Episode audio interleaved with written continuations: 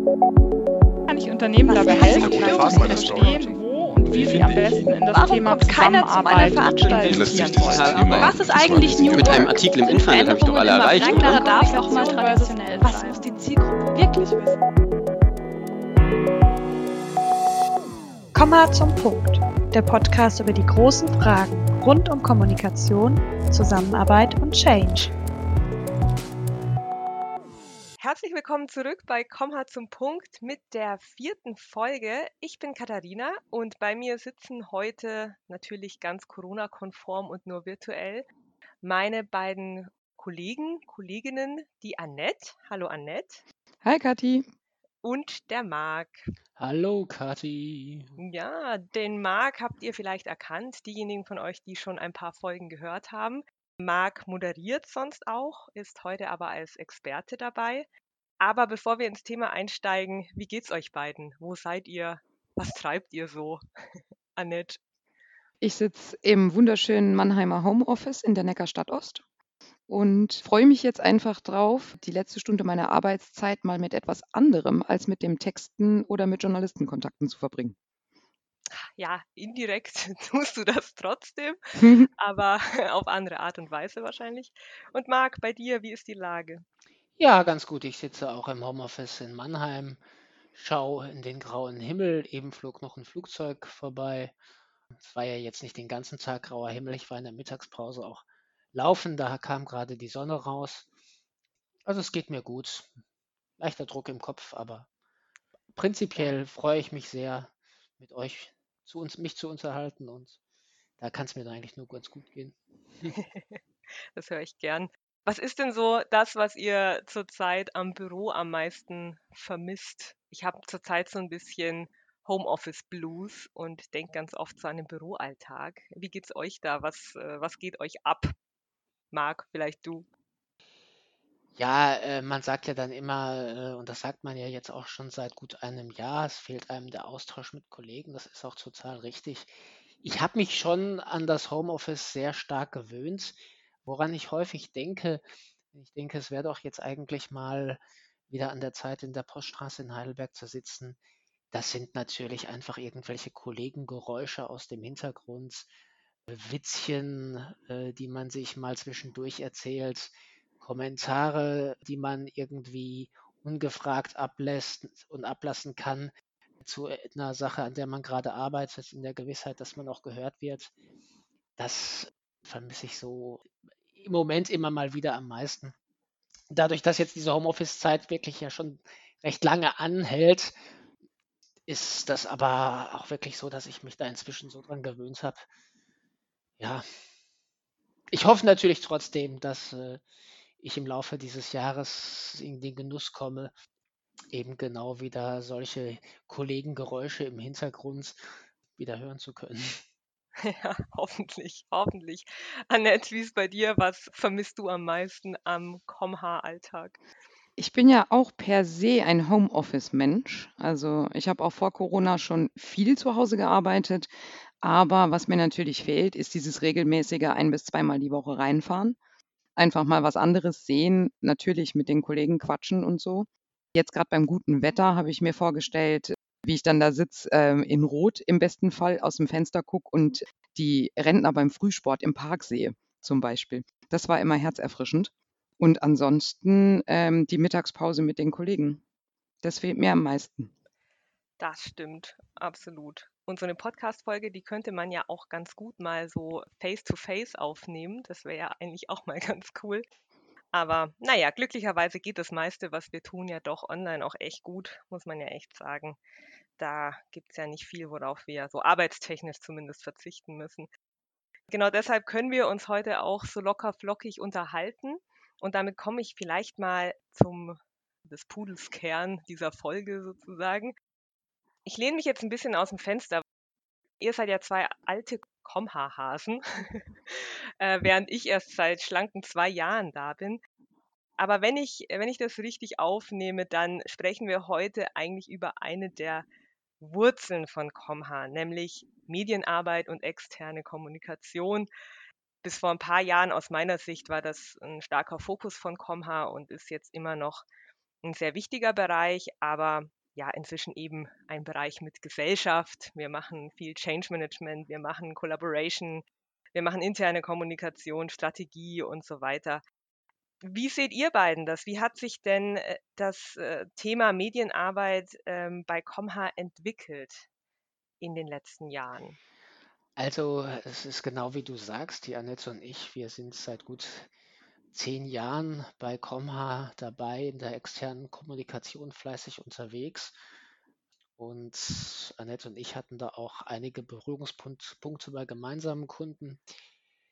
Es ist ein großer Teil der, also ich sag mal 70 bis 80% des alltäglichen Geschäfts, den macht man heute nicht viel anders als vor 10 Jahren.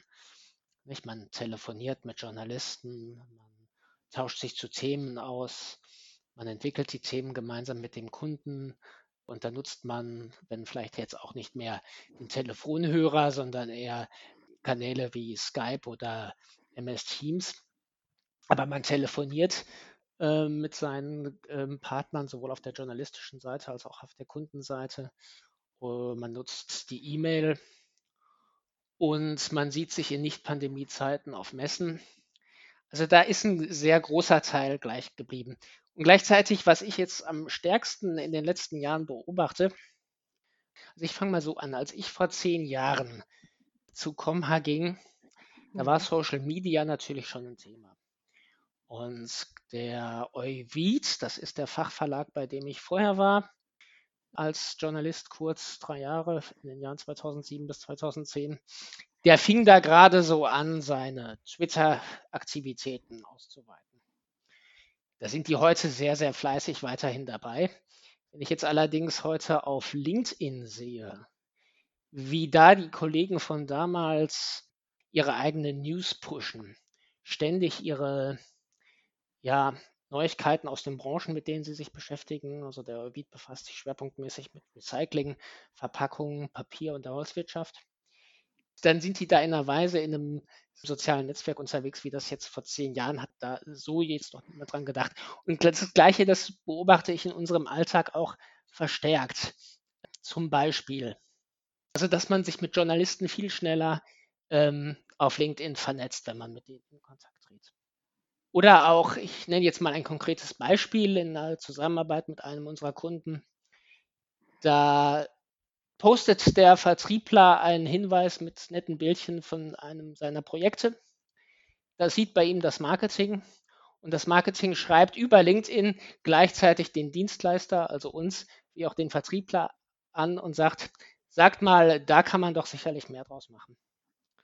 Und das führt dazu, dass man viel schneller über ein digitales Medium miteinander interagiert, in der Themenentwicklung zum Beispiel, als man das jetzt im Jahr 2011 gemacht hätte. Annette, sind da deine Erfahrungen ähnlich? Also was auch die Geschwindigkeit angeht, wie man reagieren muss, wie siehst du das? Ich stimme Marc dazu, dass durch die sozialen Medien alles doch schnelllebiger geworden ist. Also prinzipiell sehe ich das auch so wie Marc. Der große Teil unserer Arbeit ist recht ähnlich oder sogar gleich geblieben. Also es geht nach wie vor darum, einfach beim Kunden gute Themen zu finden und aus diesen Themen gute Geschichten zu erzählen, diese Geschichten in die Medien zu bringen. Und das funktioniert natürlich nur über den regelmäßigen Austausch mit den Journalisten. Und dadurch, dass man immer up-to-date ist, dass man einfach weiß, was interessiert die Branche, was interessiert die Medien und die Journalisten. Aber man kommt schneller mit ihnen in Kontakt und ich muss auch sagen, Deadlines werden deutlich kürzer. Also das war, auch vor 10 Jahren bin ich schon per E-Mail angeschrieben worden. Natürlich, hallo, hätten Sie vielleicht von Kunde XY ein Statement zu einem bestimmten Thema? Schaffen Sie das bis nächste Woche? Jetzt kriege ich am Montag eine Anfrage, bitte bis heute Abend. Das hat sich schon, also der fordernde Ton ist natürlich nicht immer so, aber prinzipiell einfach hat sich die Geschwindigkeit verändert. Auch die Geschwindigkeit beim Kunden, in der die Kunden ihre News raushauen wollen. Also es kommt ein neues Thema auf und dann denkt man, okay, das Thema ist aber, vielleicht ist es nicht nur unseres, vielleicht hat es auch jemand anderes schon in der Pipeline und wir möchten aber die Ersten sein. Ja. Man kommt, also zur Beratung gehört auch immer mehr dazu, mehr Kanäle mitzudenken. Also die klassische Medienarbeit alleine, früher ging die komplett auf Print, dann ging sie auf Print und Online, dann kam vielleicht mal ein Blog dazu oder vielleicht auch mal ein Podcast oder sowas. Jetzt denkt man Social Media automatisch mit. Ja, das bringt mich gleich zu meiner nächsten Frage. Für alle, die jetzt noch nie Medienarbeit gemacht haben oder auch ich habe ja auch einen Medienarbeitskunden, aber mache da halt nur einen Teil des Spektrums sozusagen. Also wenn man einen vollumfänglichen Medienarbeitsauftrag hat, was umfasst das denn eigentlich alles? Annette, du hast ja gerade schon angefangen, das so ein bisschen zu umschreiben, aber kannst du das nochmal, Medienarbeit reicht von X bis Y, sozusagen nochmal einen Überblick geben? Puh, da könnte ich jetzt wahnsinnig weit ausholen oder mir ein Projekt suchen. Also wenn ich jetzt meine langjährigen Kunden betrachte, was da so über ein Jahr hinweg der Job von mir und meinem Team ist, dann beginnt das quasi zum Ende des Vorjahres mit der Themenplanung, der Kommunikationsplanung. Das heißt nicht, dass man immer große Konzepte stricken muss, schon gar nicht, wenn man lang mit einem Kunden zusammengearbeitet hat, dann kennt man sich, man weiß, was die Ziele sind, aber man muss natürlich ein Update auch zur Strategie bekommen und damit eben auch die Themenplanung übers Jahr hinweg so ein bisschen besser steuern können.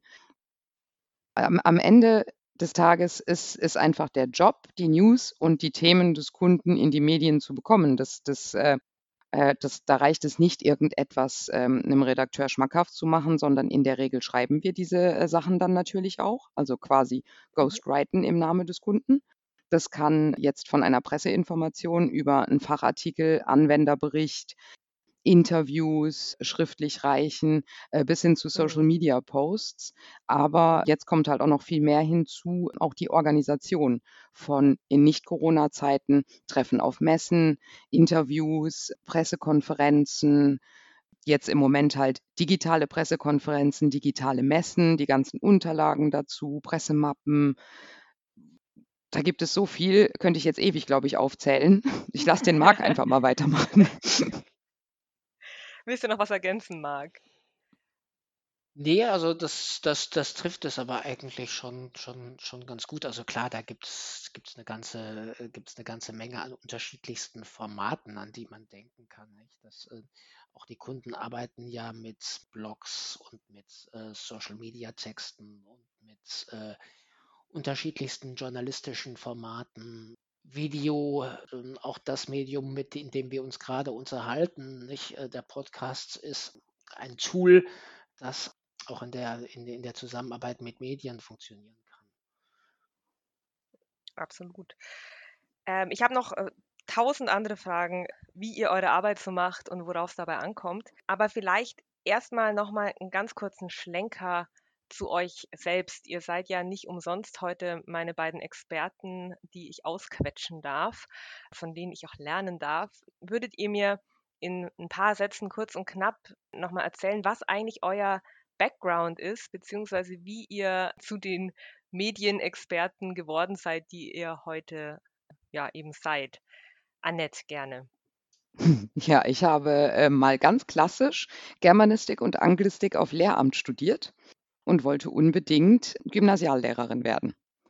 Nach dem 3. Praktikum habe ich dann festgestellt, nee, das möchte ich vielleicht doch nicht den Rest meines Lebens tun. Es hat zwar Spaß gemacht, aber es war dann doch irgendwie nicht meine Berufung. Und dann habe ich angefangen, während des Studiums unterschiedliche Nebenjobs halt zu machen. Bin übers Korrekturlesen in einem Verlag leicht in Richtung Eigen-PR gedriftet und habe dann gemerkt, ach, das könnte mich doch reizen, dann suche ich mir doch jetzt mal ein Volontariat nach dem Studium. Habe eins bekommen in Karlsruhe, bin da 4 Jahre in der Agentur geblieben und da mehr oder weniger durch On-the-Job-Arbeit da reingerutscht, ohne es wirklich selber zu merken. Also man wird irgendwann einfach Learning by Doing zum Experten, wenn man sich lange genug mit Themen beschäftigt. Also, ja. Ja, die eigenen Erfahrungen, die bringen einen da meistens am weitesten. Marc, wie war es bei dir? Wie bist du hierher gekommen? Ja, ich habe ja schon ein paar Punkte eben genannt. Genau, ich habe Volkswirtschaftslehre studiert und hatte über den Zeitraum meines Studiums, war ich mir nicht so 100%ig sicher, was mein Berufsziel sein könnte, wiewohl ich allerdings schon nach dem Abi auch den Gedanken hatte, Journalist zu werden. Und ich war nach Abschluss meines Studiums eine kurze Zeit in einer Unternehmensberatung, will sagen in einer Strategieberatung für Marketing und Vertrieb. Und habe da gemerkt, dass das jetzt nicht ganz so mein Ding ist und habe dann mich auf ein Volontariat beworben, das ich dann auch begonnen habe, eben beim EUWID. Genauer gesagt war es der Bereich EUWID Papier und Zellstoff und EUWID Verpackung. Und habe mich da mit Themen der Verpackungsindustrie auseinandergesetzt. Ich hatte damals den Schwerpunkt Biokunststoffe und ähnliche thematische Schwerpunkte in der Medienarbeit hatte Comha auch damals schon.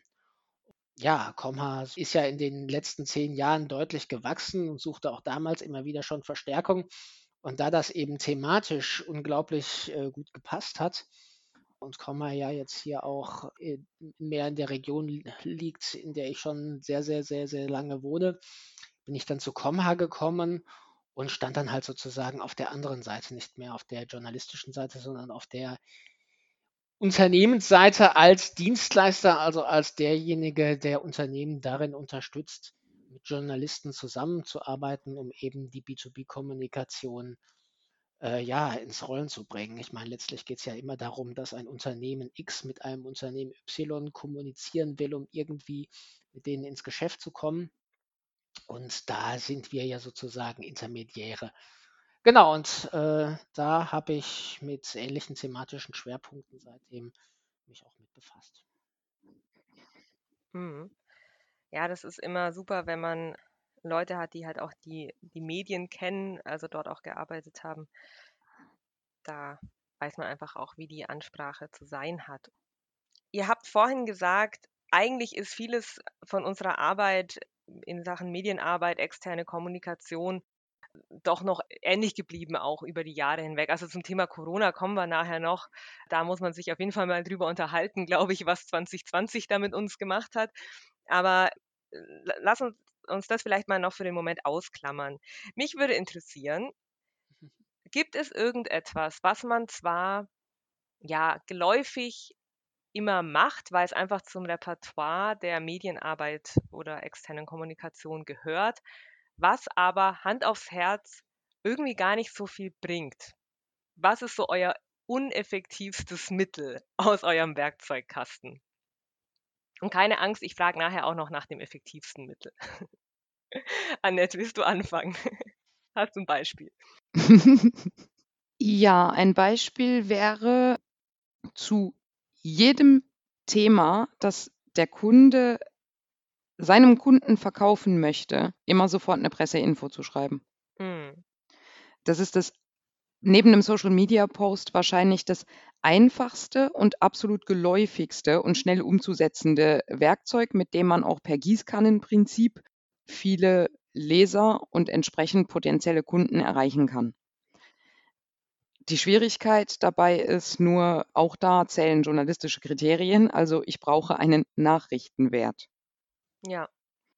Wenn mein Nachrichtenwert ist, ich möchte gerne von einer bestimmten Maschine, die gerade nicht gut läuft, unbedingt 2 Stück verkaufen, dann ist das zwar ein Ziel, aber kein Nachrichtenwert. Und da wird es dann halt spannend, da ist dann unser Job, die Story zu finden.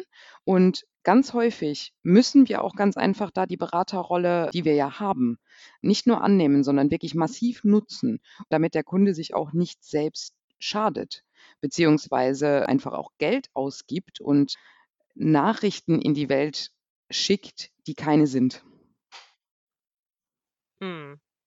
Ja, absolut.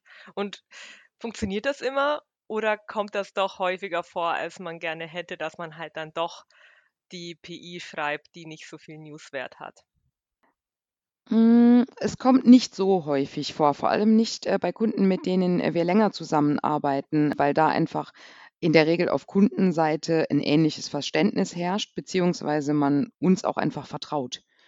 Also wenn wir sagen, wir raten euch davon ab, weil wenn ich es begründen kann und es gut begründe und aber auch einen Gegenvorschlag biete, dann erfülle ich meinen Beratungsauftrag dem Kunden gegenüber und in der Regel ist es für die Kunden dann besser und sie sind am Ende zufriedener.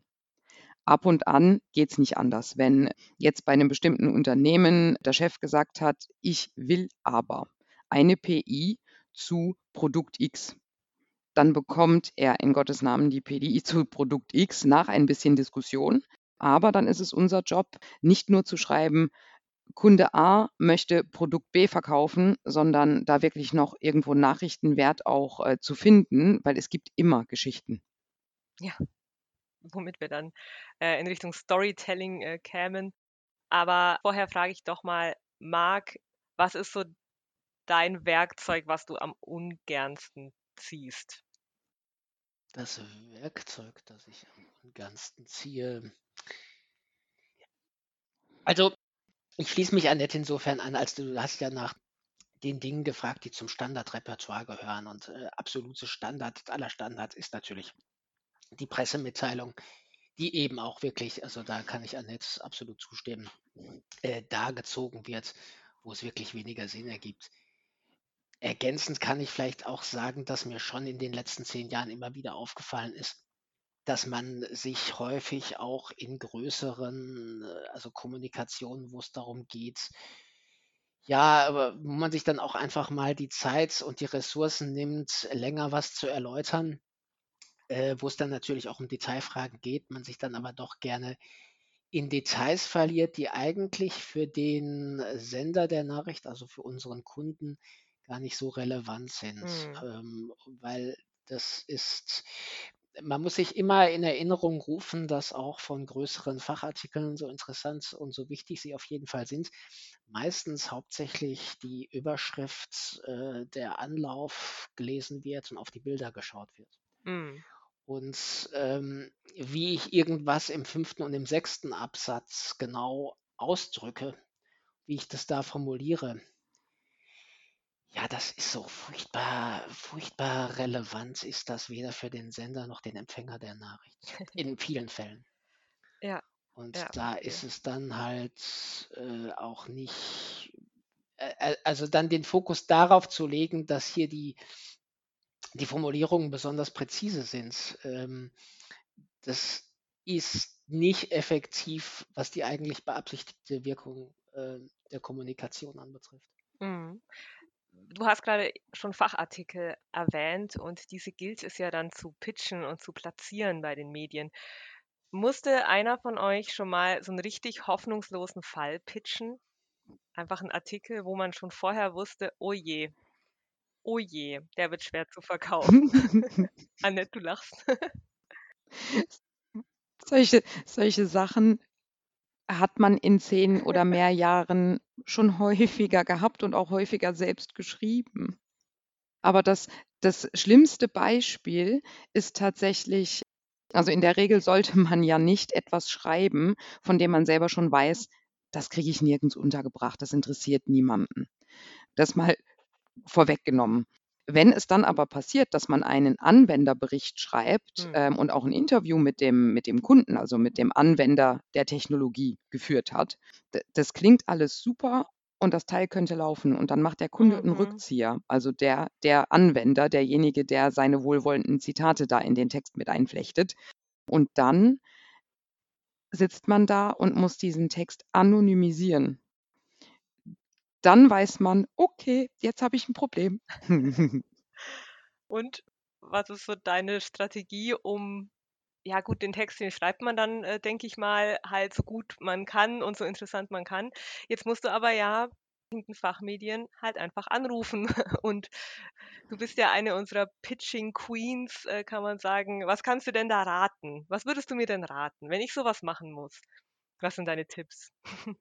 Ich würde dir tatsächlich raten, in dem Moment, wo der zitierfähige Kunde abspringt, das Stoppschild hochzuhalten und auch ganz klar mit deinem Auftraggeber, also mit deinem Kunden ins Gespräch zu gehen und zu erläutern, dass ein anonymisierter Anwenderbericht zumindest in der Form, wie er verfasst wurde, er wurde ja verfasst, damit er die Erfolgsgeschichte, sagen wir mal, der Implementierung einer bestimmten Technologie beschreibt.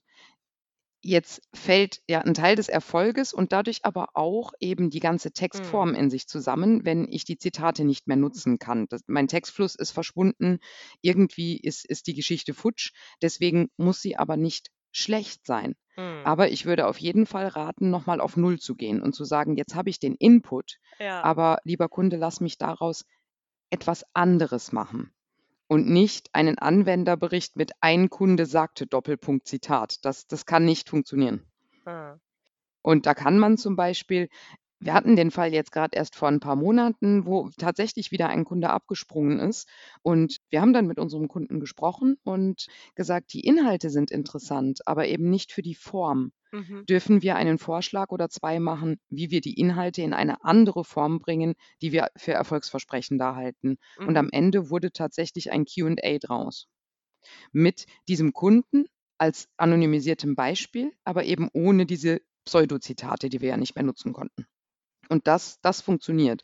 Also flexibel sein, umdenken, den Kunden da gut beraten, weil ganz ehrlich, wenn du jetzt so, also der Text, der mir gerade vorschwebt, wenn du den auf dem Schreibtisch hast und du rufst mich an und sagst, um Gottes Willen, ich muss 4 Pitches damit erzielen, dann, ja, dann tut's mir leid. Dann bring ich dir Kekse und Schokolade. Vielleicht noch ein Glas Wein dazu. Unter uns gesagt. Liebe Hörerinnen und Hörer, mein Name ist Amy Kauern. Ich bin Kommunikationsspezialistin und ehemalige Comha Consulting Mitarbeiterin. Ich freue mich sehr, dass ich euch heute meine 3 Tipps für die gelungene Zusammenarbeit mit der internationalen Fachpresse vorstellen darf. Mein erster Tipp ist die Relevanz. Das heißt, stellt sicher, dass die Beiträge, die ihr dem Medium anbieten wollt, dass die auch wirklich inhaltlich bedeutsam sind für das Medium. Eine sehr, sehr große Hilfe dabei sind die Themenpläne und die redaktionellen Kalender. Die findet ihr auf der Webseite von dem Medium und dann könnt ihr einfach schauen, wann welches Thema auf der Agenda steht. Tipp 2 ist, vernetzt euch mit den Redakteuren und den Redakteurinnen in den sozialen Medien beispielsweise. Sehr, sehr viele sind bei Twitter und bei LinkedIn aktiv und nehmen dort Stellung auf die verschiedenen Themen, die gerade die verschiedenen Branchen beschäftigen. Dort könnt ihr dann anknüpfen. Und Tipp Nummer 3 ist Verbindlichkeit. Das heißt, wenn ihr Beiträge platzieren konntet, dann ist es sehr wichtig, dass ihr Änderungen bei den Deadlines, Änderungen am Umfang des Texts oder fehlendes Bildmaterial, dass ihr das wirklich vorab sehr proaktiv kommuniziert, damit einfach Zeit bleibt, um eine Alternative zu finden. Das war's von mir. Ich wünsche euch weiterhin viel Spaß und bis bald.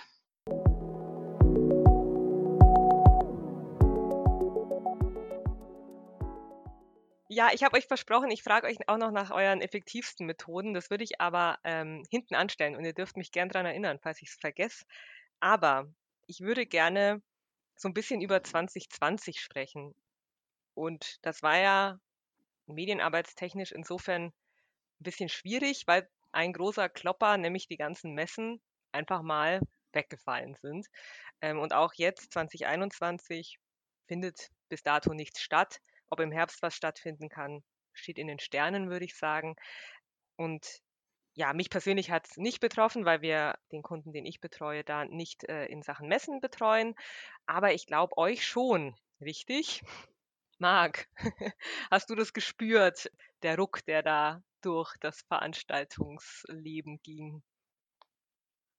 Ja, wobei ich sagen muss, dann doch deutlich positiver als ich es jetzt erwartet hätte. Und da spielt auch wieder das Thema natürlich digital eine Rolle.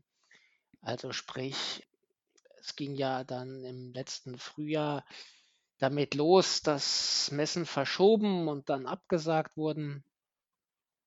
So, und dann steht natürlich der Vertriebler da und hat möglicherweise sogar ein recht neues Produkt, das er eigentlich jemanden, seinen Zielkunden vorstellen wollte.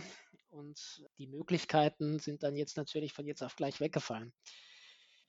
Der hat dann natürlich ein Interesse daran, sein Produkt auf anderem Wege bekannt zu machen. Und dadurch ist jetzt bei einigen Kunden von uns dann auch nochmal stärker das Interesse daran gestiegen, die Aktivitäten auf Social Media deutlich zu erhöhen. Ja, aber ich hätte trotzdem negativere Ausmaße erwartet. Also heute vor einem Jahr, sagen wir mal Mitte März letzten Jahres, bin ich eigentlich noch von einem viel stärkeren Ruck ausgegangen, als es dann letztlich wirklich der Fall war. Ja, wir haben uns ja auch in einer Folge über virtuelle Workshops unterhalten. Da war das ja ähnlich, dass dann einfach das dann halt geboomt hat, dass man da ins Digitale gegangen ist. Annette, ich meine, du hast eine virtuelle Pressekonferenz organisiert, richtig? Organisiert wäre jetzt zu viel gesagt tatsächlich. Das hat schon unser Kunde selbst gemacht. Wir haben die aber natürlich medial begleitet. Wir waren für die Einladung der Journalisten zuständig, für die Erstellung des Pressematerials und so weiter. Und wir haben den Kunden natürlich auch dahingehend beraten. Ja. Das war sehr spannend. Der Kunde war am Ende mit dem Ausgang seiner ersten virtuellen Pressekonferenz sehr zufrieden. Man muss dazu sagen, das war noch viel mehr. Also die virtuelle PK war wirklich nur der Startschuss für die Medien und danach hat dieser Kunde komplett eine virtuelle Messe selber aufgezogen. Das haben mittlerweile sehr viele gemacht. Bei diesem Kunden war es aber so einfach in einer Schnelligkeit, die sehr, sehr beeindruckend war. Weil uns ist ja allen, also den Kunden genauso wie uns PRlern, die sich halt auf Messen tummeln, uns ist da wirklich ein großer Brocken von einer Sekunde zur nächsten einfach weggebrochen. Genauso wie Marc sagte, der Vertrieb, der einfach daran gewöhnt ist, Termine auf Messen zu haben, seine Produkte dort vorzustellen. Das Gleiche gilt für jemanden wie mich, die seit 8 Jahren eigentlich jedes Jahr auf 1 bis 2 Fachmessen oder mehr unterwegs ist. Das kann auch mal 5 sein, aber die richtig großen. Das fing mit der Hannover-Messe an. Das wäre jetzt normalerweise so der Monat gewesen, wo man unter Hochdruck noch versucht, irgendwie alles fertig zu kriegen für die Messe und wo man dann aber auch im April hinfährt nach Hannover, da seine 3 bis 5 Tage eben vor Ort hat mit 1000 Terminen und so. Man ist so kaputt wie sonst nie im Jahr, aber man erntet dort die Früchte seiner Arbeit. Und das ist, glaube ich, das, was ganz vielen von uns Kommunikateuren, Marketing-Spezialisten und auch Vertrieblern komplett fehlt. Das fehlt so arg, dass man irgendwie auf ein Ziel hinarbeitet, dieses Ziel dann auch richtig erlebt. Bei der virtuellen PK von dem einen Kunden, da waren natürlich nur die 3 Sprecher plus ein paar Techniker und Organisatoren vor Ort. Der ganze Rest, wir waren nur zugeschaltet. Das ist ganz, ganz, ganz anders, als wenn du auf der Hannover-Messe bist und da einen Standrundgang und eine Rede auf dem Podium organisieren musst und da wirklich live mit den Leuten in Kontakt bist. Egal wie gut eine digitale PK ist und die ich bis jetzt bei Kunden erlebt habe, die waren sehr gut. Es kann es nicht ersetzen, meiner Meinung nach. Ja, da sind wir schon quasi bei meiner nächsten Frage. Marc, dann noch an dich.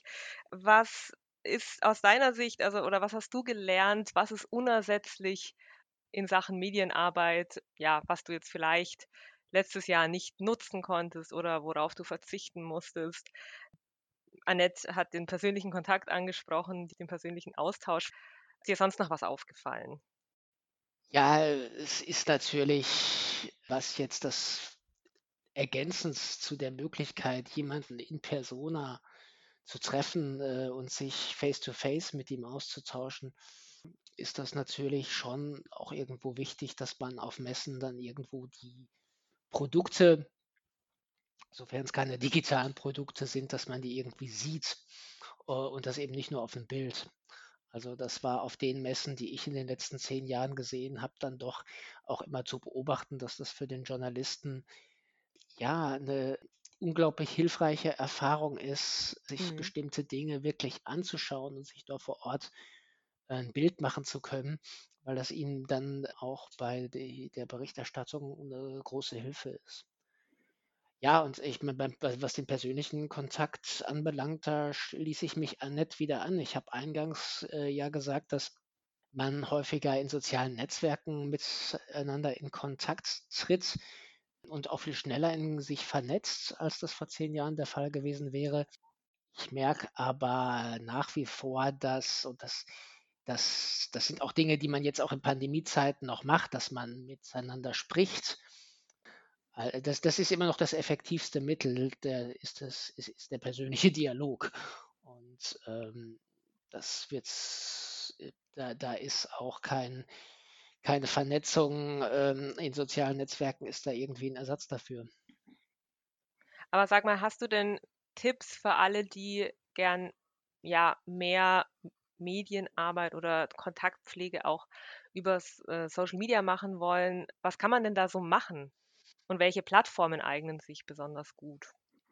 Naja, ich meine, was auf LinkedIn gerade in den letzten 2, 3 Jahren sehe, was es vor 8, 9 oder 10 Jahren, da gab es LinkedIn zwar auch schon, aber da habe ich solche Dinge noch gar nicht beobachtet, dass ein Unternehmen auf Medienartikel über seine Themen und seine Produkte oder über sich selbst verweist, verlinkt und dann da auch wiederum das Medium eben nennst. Du hast ja bei LinkedIn die Möglichkeit, eben sowohl Personen als auch Unternehmen zu, wie man das neudeutsch dann sagen würde, zu Menschen und dann eben darauf zu verlinken, dass also Unternehmen dann wiederum Medienartikel reposten oder auch eben die Posts der Zeitschriften reposten und dann wieder darauf verweisen.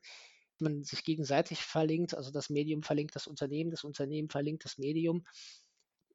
Das ist das ist keine ganz neue Art zu kommunizieren, aber es ist eine relativ neue. Ich würde noch gerne kurz auf Marcs Stichpunkt persönlicher Dialog während der Pandemiezeit eingehen, weil mir da ganz arg aufgefallen ist, gerade in der Fachmedienlandschaft, in der wir es ja im B2B-Kontext größtenteils zu tun haben.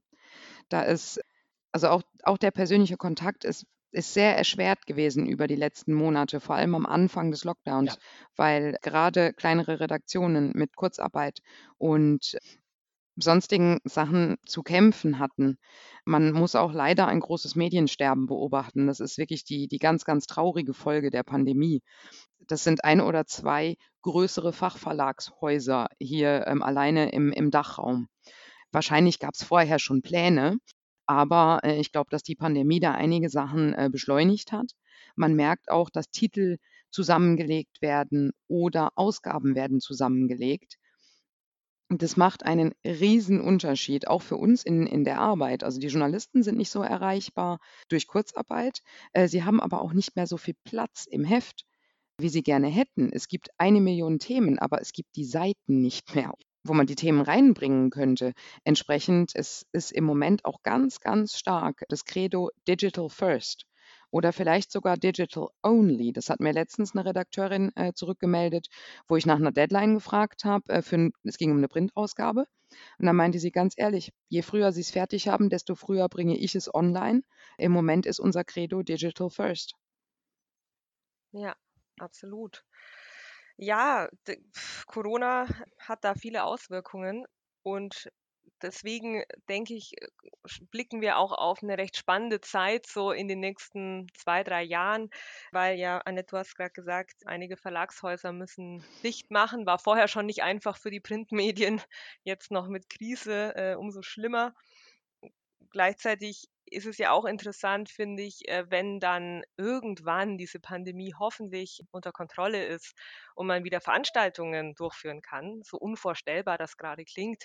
Ja, was passiert dann? Wird das wieder auf dasselbe Level zurückgehen mit den Messen? Ploppen die dann wieder aus dem Boden, so wie jetzt die digitalen Messestände sozusagen? Was glaubt ihr denn, wenn ihr so ja wirklich mittelfristig denkt, nicht so einen großen Horizont die nächsten 20 Jahre, sondern eher so die nächsten, ich sage mal 2 bis 5, wo glaubt ihr, entwickelt sich die Medienarbeit hin? Was findet ihr, zeichnet sich ab? Annette, vielleicht kannst du ein bisschen anschließen an das, was du ja auch gerade schon angerissen hast. Ich glaube tatsächlich, dass es bei Digital First bleiben wird. Ich glaube nicht, dass irgendein Verlag oder irgendein Medium, das jetzt teilweise auch sehr spät tatsächlich, gerade in der Fachmedienwelt, den Sprung ins richtige Digitale mit Konzept und mit E-Books und Social-Media-Aktivitäten und so geschafft hat, die werden das ja nicht wieder zurückfahren. Das heißt, alles, was jetzt neu gemacht wurde, die ganzen LinkedIn-Profile, Webcasts, Podcasts und neue Blogs, da ist ja so viel entstanden. Ich glaube nicht, dass das wieder zurückgehen wird. Ich glaube auch nicht, trotzdem nicht, dass Print tot ist. Auf keinen Fall. Weil irgendwann werden die Manager halt auch wieder in ihren Büros sitzen und dann werden die ihre abonnierten Zeitschriften wieder auf den Tisch bekommen und auch bekommen wollen. Aber der Shift ist ganz klar, also zum Digitalen, dass das mehr Bewandtnis hat. Entsprechend erwarte ich mir da auch, dass die Schnelllebigkeit eher noch wächst. Ja. Ich glaube aber auch, dass Präsenzmessen nach wie vor ein ganz, ganz wichtiges Mittel sind. Nicht nur für die Vertriebler, sondern auch für die Marketeers und die Kommunikateure. Also am allermeisten freue ich mich tatsächlich drauf, hoffentlich, wenn nächstes Jahr die Achema in Frankfurt stattfindet, da wieder hinzukönnen und endlich wieder das zu tun, was ich am liebsten mache. Kunden mit Journalisten zusammenbringen, mit den Medienvertretern einen Kaffee trinken und sich einfach mal über Themen auch wieder von Angesicht zu Angesicht auszutauschen, weil das so viel mehr in der Zusammenarbeit bringt, als eine schnelle Mail zwischendurch. Absolut, da kann ich dir nur zustimmen. Marc, was siehst du für die mittelfristige Zukunft der Medienarbeit auf uns zukommen?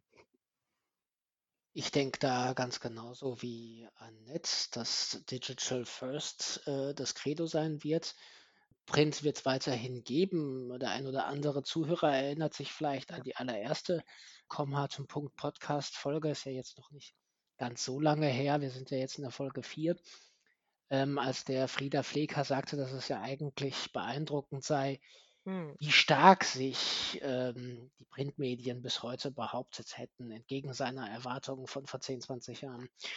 Und vor dem Hintergrund der Entwicklung aus der Zeit vor der Pandemie, bei allen Zeitschriften, die natürlich tragischerweise nicht weiter bestehen oder zusammengelegt werden oder die vielleicht auch die Anzahl ihrer Ausgaben im Jahr reduzieren, es wird weiterhin Print geben, aber es wird noch stärkeren Fokus, als das bisher der Fall war, auf digitale Kanäle und Online-Veröffentlichungen seitens der Medien geben. Und ich denke, was die Messen anbelangt, die wird es geben, auch in den nächsten 2 Jahren schon. Die werden aber deutlich kleiner ausfallen, als das in den letzten 2 bis 5 Jahren der Fall war, weil einfach, ich denke, dass die internationalen Reiseaktivitäten auch im Zeitraum über die nächsten 5 Jahre deutlich geringfügiger sein werden als vor Corona. Ja, man hat natürlich auch festgestellt, dass vieles online sehr gut geht, dass man gar nicht immer reisen muss und damit halt auch Geld sparen kann. Ganz klar. So, ihr beiden, wir sind an dem Punkt angekommen, wo ich in diesem Podcast immer sage, Komma zum Punkt. Ich glaube, sonst quatschen wir hier noch locker eine Stunde weiter und sicherlich können wir das Gespräch auch mal fortführen bei einem virtuellen Kaffee oder so. Da kann man noch viel lernen. Aber meine abschließende Frage an euch und gerne in kurz und knackigen Sätzen. Ich habe es euch ja versprochen, euch auch noch zu fragen, was ist denn euer effektivstes Medienarbeitsmittel, beziehungsweise vielleicht auch euer Lieblingsmedienarbeitsmittel?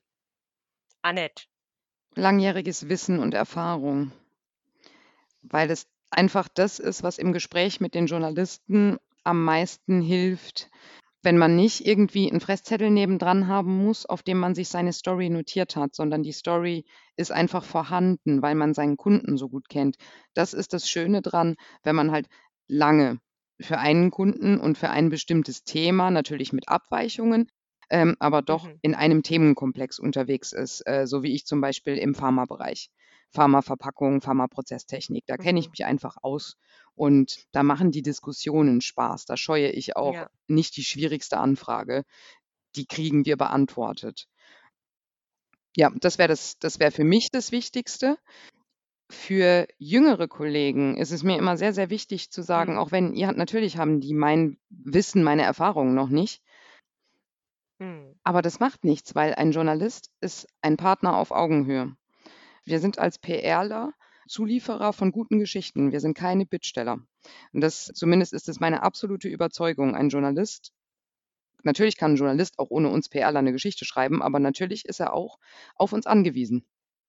Ja, kommt ein bisschen aufs Medium an, aber... Auf jeden Fall, aber wir reden ja jetzt immer von Fachmedien und da passt es auch. Trotzdem auch mit einem Redakteur von einem Leitmedium, wenn ich eine gute Geschichte habe und wirklich weiß, wovon ich spreche, dann kann ich dem einen Mehrwert bieten. Und dessen muss ich mir einfach bewusst sein. Und dann kann ich ja einfach meinen ganzen restlichen Koffer auspacken. Mhm. Ja. Marc, was ist deine größte, schlagkräftigste Waffe? Klingt ein bisschen martialisch. Dein Werkzeug. Die Ineffekt, also unter bestimmten Voraussetzungen, ist das ineffektivste Tool natürlich auch das effektivste. Also die Pressemitteilung funktioniert heute genauso gut, wie sie vor 20 Jahren funktioniert hat.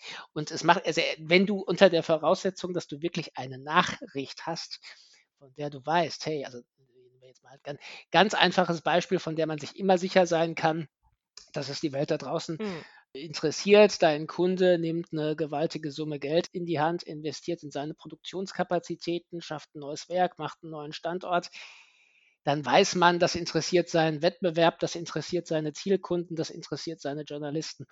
Und eine Pressemitteilung macht übrigens auch unglaublichen Spaß, mir nach wie vor zu schreiben, weil du weißt, du hast jetzt hier eine News zu verkünden, du hast hier was zu sagen. Es ist natürlich ist es auch ein einfaches Mittel, aber gerade weil es so einfach ist, funktioniert es auch unglaublich gut. Ach, das freut mich jetzt, dass wir ein versöhnliches Ende mit der Pressemitteilung finden. Ich glaube, das hat sie auch verdient, auf jeden Fall. Ja, ganz wichtig. Ja, und damit sind wir am Ende unseres Gesprächs, am Ende der Folge. Mir hat sehr viel Spaß gemacht. Ich habe viel gelernt. Vielen Dank, dass ihr mitgemacht habt. Ich hoffe, euch hat es auch Spaß gemacht. Auf jeden Fall. Absolut. Super. Sehr gut. Dann wünsche ich euch noch einen schönen Abend und an die Hörerinnen und Hörer bis zum nächsten Mal. Danke fürs Zuhören und tschüss. Ciao. Tschüss.